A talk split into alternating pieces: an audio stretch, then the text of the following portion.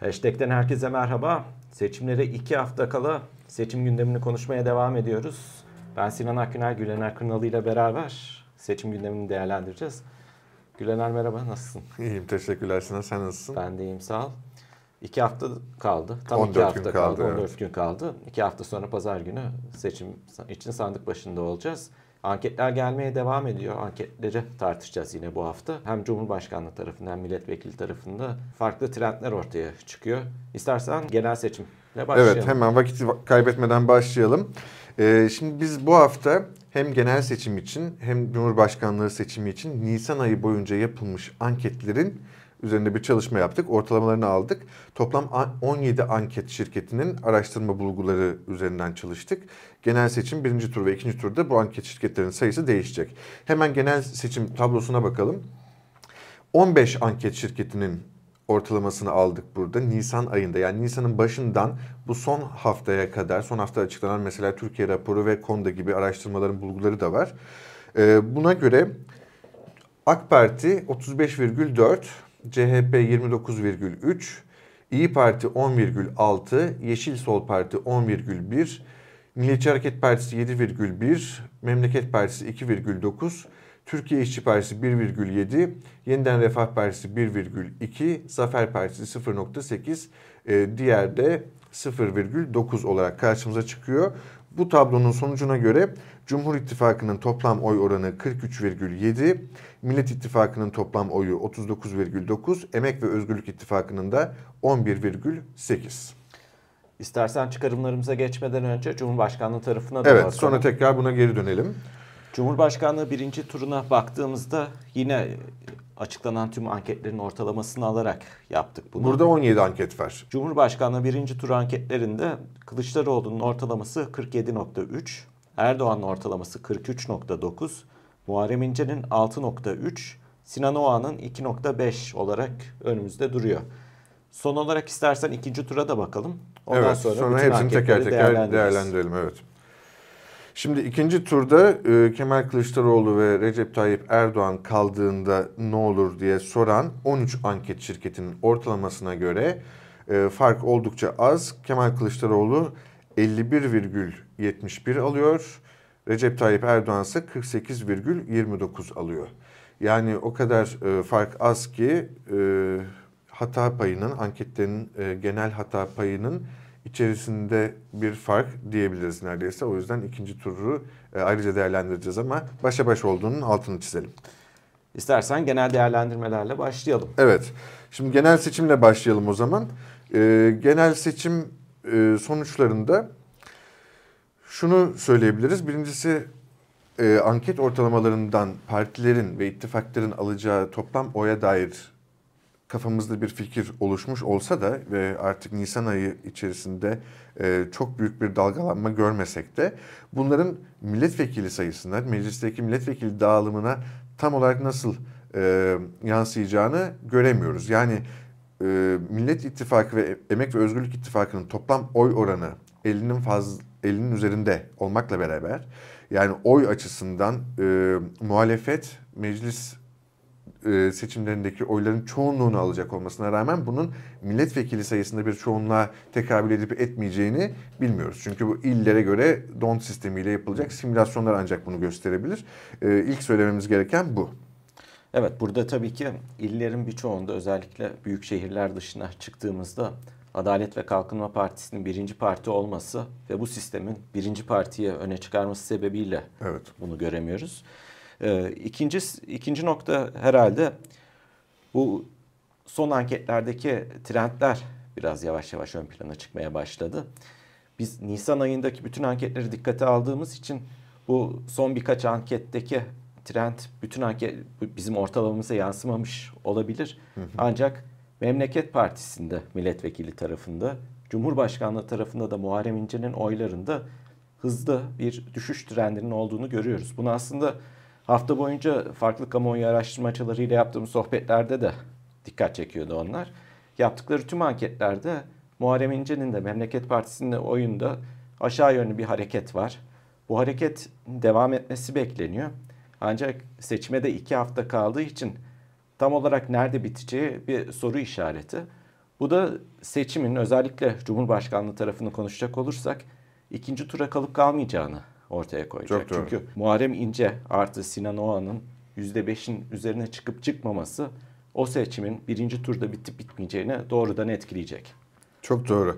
Şimdi bizim aldığımız Nisan ortalamasında Sinan Oğan ve Muharrem İnce'nin toplam oyu 8,8, epey yüksek.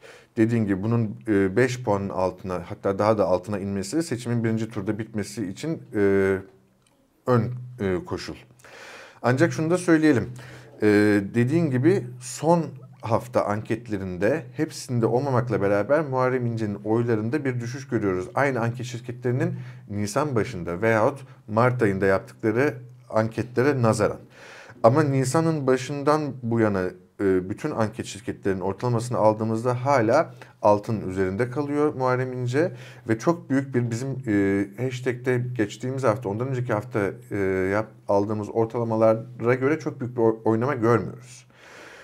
Ama senin de dediğin gibi hem son anket bulguları sebebiyle hem de artık son 14 günde 14 güne dair varsayımlar ışığında bu oyların giderek azalacağı, sandıkta da 14 Mayıs gününde de Muharrem İnce'ye oy vereceğim diyen seçmenin bir kısmının sandığa gitmeyeceği, vereceğim diyenlerin bir kısmının da Kemal Kılıçdaroğlu ya da Erdoğan'a gideceği varsayımı daha da marjın da azalacağını ve birinci turda belirlenme ihtimalinin artacağını gösteriyor. Şunu da eklemek lazım. Son haftadaki anket bulgularında Sinan Oğan'ın oylarında az da olsa bir artış gözleniyor. Muharrem İnce'deki düşüşe beraber. Burada iki farklı eğilim var yorumlama açısından. Bir kısmı Muharrem İnce'deki azalmanın Sinan Oğan'a geçtiğini söylüyor. Hatta Türkiye raporunun bulgusu az çok böyle. Ama bazıları da Milliyetçi Hareket Partisi'nden Sinan Oğan'a bazı oy geçişleri olduğunu söylüyor. Yani bu durumda da Erdoğan'dan oy geçişi var Cumhurbaşkanlığı seçiminde. Ama her şekilde Sinan Oğan'ın oy artışının az olduğunu, yani hata payı içerisinde olabilecek kadar ve sonucu da çok etkilemeyecek bir artış olduğunu söylemekte fayda var. Muharrem İnce'nin de artık kalan son 14 gündeki son anketlerde altının daha altına ineceğini tahmin ettiklerini söyleyelim.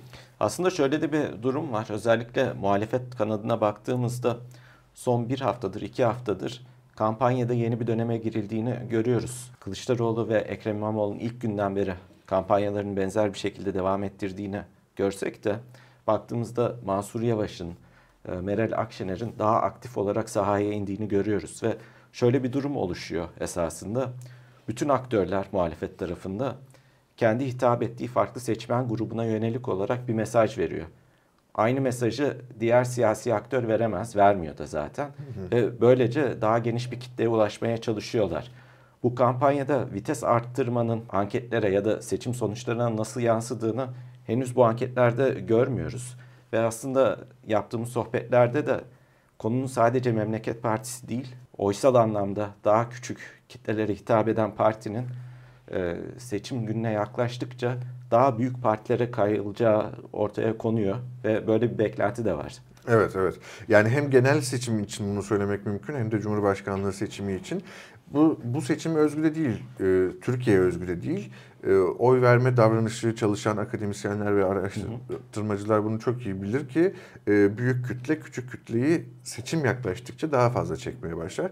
Biz de anket ortalamalarında hep bunu gördük. Yani Kemal Kılıçdaroğlu ve Erdoğan'ın oyları önceki aya göre arttı ve küçük partilerden ve diğer görece daha az oy alan adaylardan çekmeye başladı. Bu son düzlükte, şimdi girdiğimiz bu son 14 günde bunun çok daha artması ve sandık gününde asıl bunun çok belirgin bir şekilde sandığa gittiğinde oyunun heba olmaması için, boşa gitmemesi için asıl büyük kütlelere, yani büyük adaylara yönelmesini bekliyoruz. Birçok anket var burada. Bu anketlerin yöntemleri de farklı, sonuçları da farklı ve bu farklı sonuçlar içerisinde bazı kategorik olarak farklar ortaya çıkıyor iki anket grubu arasında. Bunlardan bir tanesi Millet İttifakı içerisinde özellikle partiler arasındaki dağılım nasıl olacak? Hemen bütün anketler belli bir aralık içerisinde gösterse de Millet İttifakı'nı, bazı anketlere baktığımızda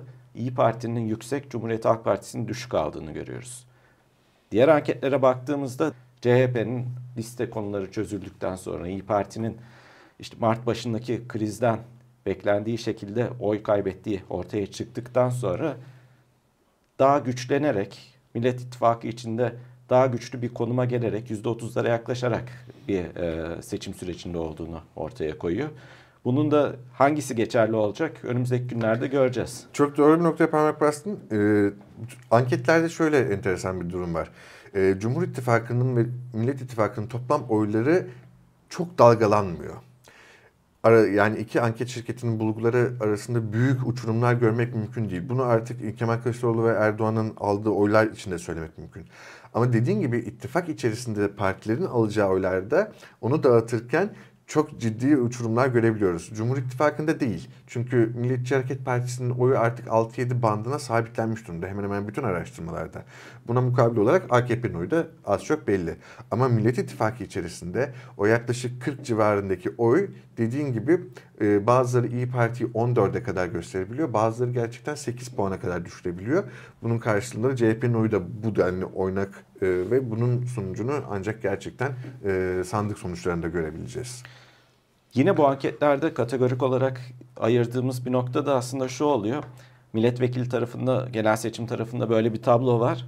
Cumhurbaşkanlığı tarafında ne oluyor diye baktığımızda, nasıl bir beklenti oluşturabiliriz diye baktığımızda, özellikle son açıklanan anketlere baktığımızda bir grup anket ilk turda kafa kafaya bir tablo bekliyor ve öyle olunca da ikinci tur olası bir şekilde karşımızda duruyor. KONDA mesela bunlardan bir tanesi. Aynen öyle.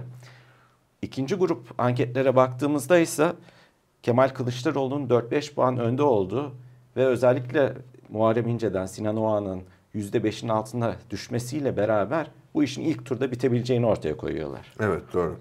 Sonuçta biz de ortalamayı aldığımızda 47,5 yani 47,3 Kemal Kılıçdaroğlu'nun oy oranı. Bunun 50'ye varması 8,8 puanlık Muharrem İnce ve Sinan Oğan oylarının yarı yarıya düşmesi sonucunda olabilecek bir şey. Yani şu anki mevcut anket ortalamaları bunu zaten sağlıyor senin son söylediğini. Ama dediğin gibi KONDA'nın gösterdiği gibi daha doğrusu kararsızların çok geniş bir blok oluşturduğu, iki büyük adayın da 40 civarında başa baş kaldığı bir sonuç çıkarsa birinci turda bitme ihtimalinden gayet tabii çok uzak olacak bu. Ama bunun çok olası olduğunu ben şahsen sanmıyorum. Birçok araştırmacı da KONDA'nın bulgularının aksinde tahmin ve yorumda bulunuyorlar. Seçime konuştuğumuz gibi 14 gün kaldı. Dananın kuyruğu kopacak. Dananın kuyruğu kopuyor artık.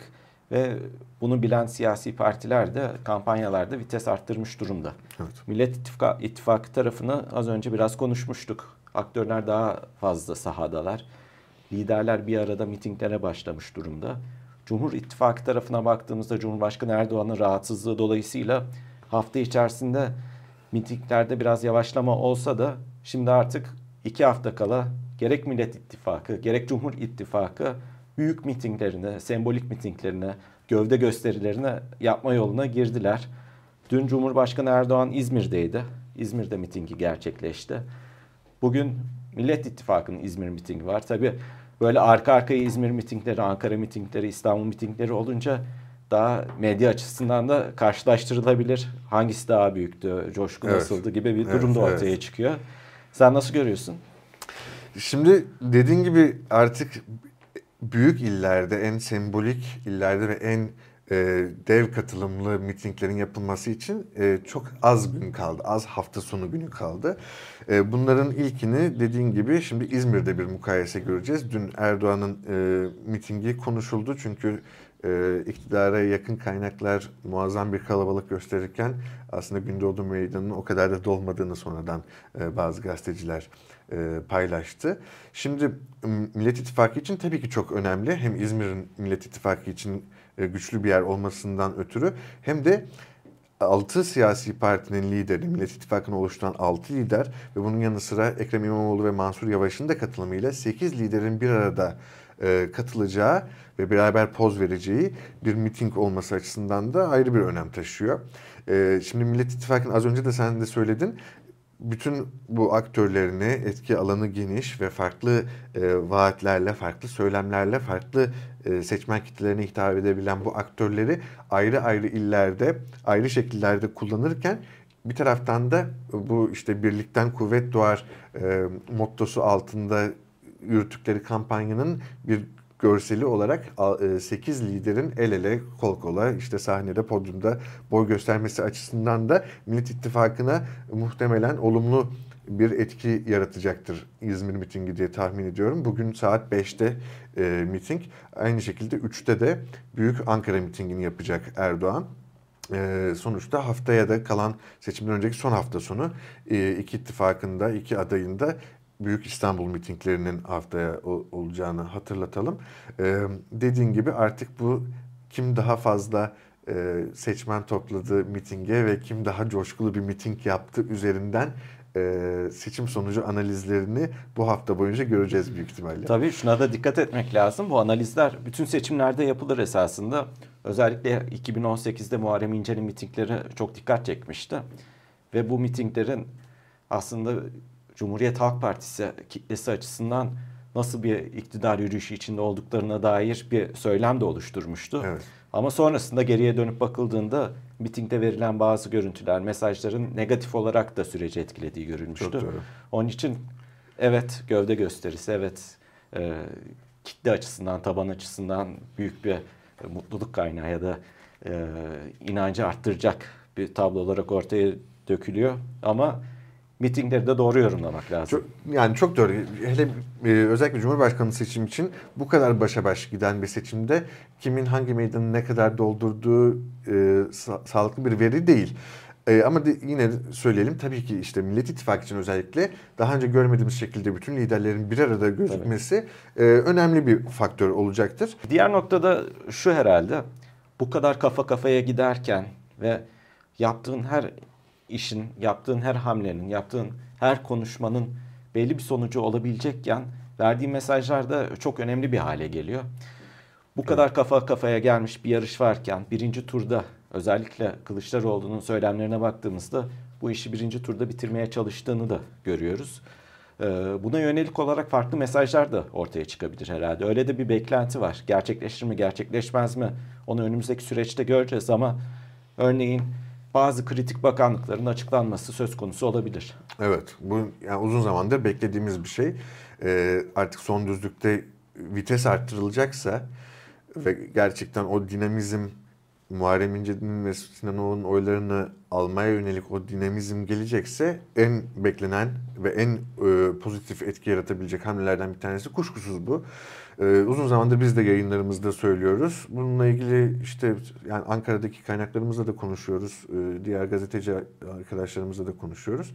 Böyle beklenti çok kişide var. Bunun olacağına dair sinyaller de geliyor ama tabii bu gerçekten yapılmadığı sürece bizim de bileceğimiz net bir şey değil. Ama en azından herkesin çok merak ettiği ve vaatlerin çok önemli bir kümesini oluşturan ekonomi konusunda birkaç ismin açıklanmasının çok faydalı olacağını düşünüyorum. Çünkü bir taraftan da ekonomi en önemli kampanyanın motor konusuyken ekonominin nasıl yönetileceğine dair de ciddi bir kafa karışıklığı var. Çünkü hem çok ekonomi yönetimine dair çok pozisyon var. Sadece bakanlık değil bu tabii ki işte bürokrasideki kurumların başına geçecek kişiler de dahil olmak üzere.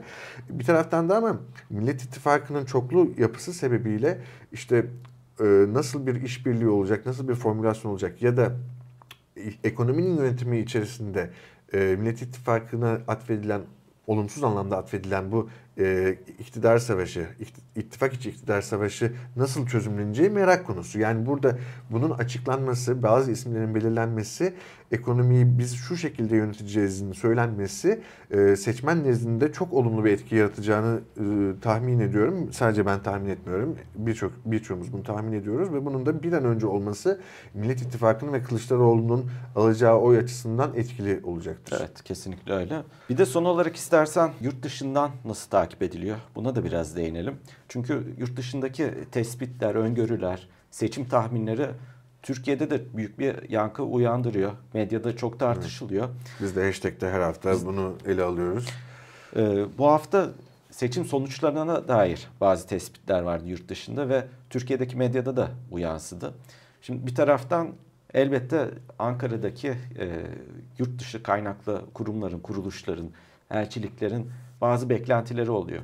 Bunu özellikle Murat Yetkin programlarında detaylı olarak anlatıyor ve evet, Kılıçdaroğlu'nun kazanabilme olasılığının konuşulduğunu hafta boyunca yaptığı programların bir kısmında aktarmıştı.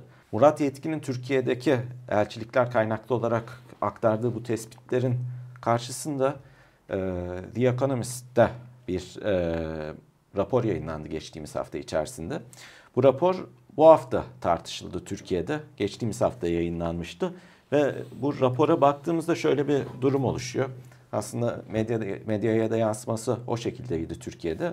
The Economist, Cumhurbaşkanı Erdoğan'ın seçimleri kazanacağını belirtiyor, evet, gibi bir manşet çıktı karşımıza. Öncelikle farklı anket şirketlerinin sonuçlarını da yansıtıyor rapor. Çok kısa bir rapor aslında. Bu raporun detaylarına baktığımızda şöyle bir durum oluşuyor.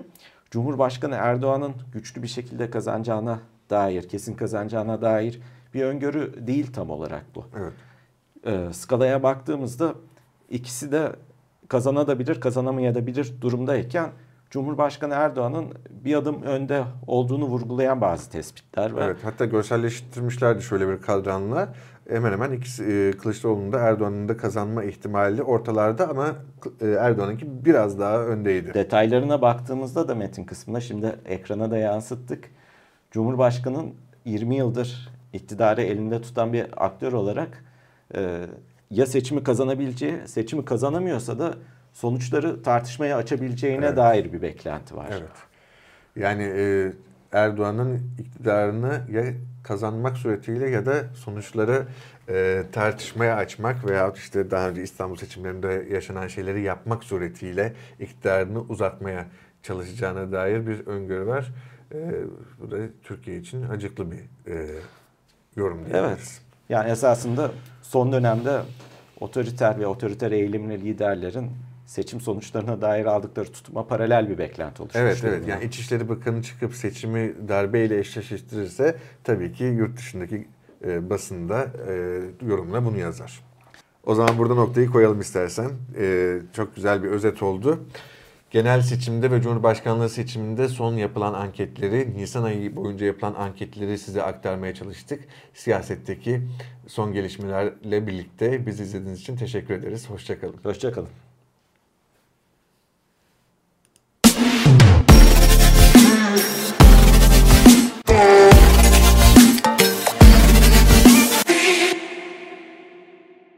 Güzeldi gibi.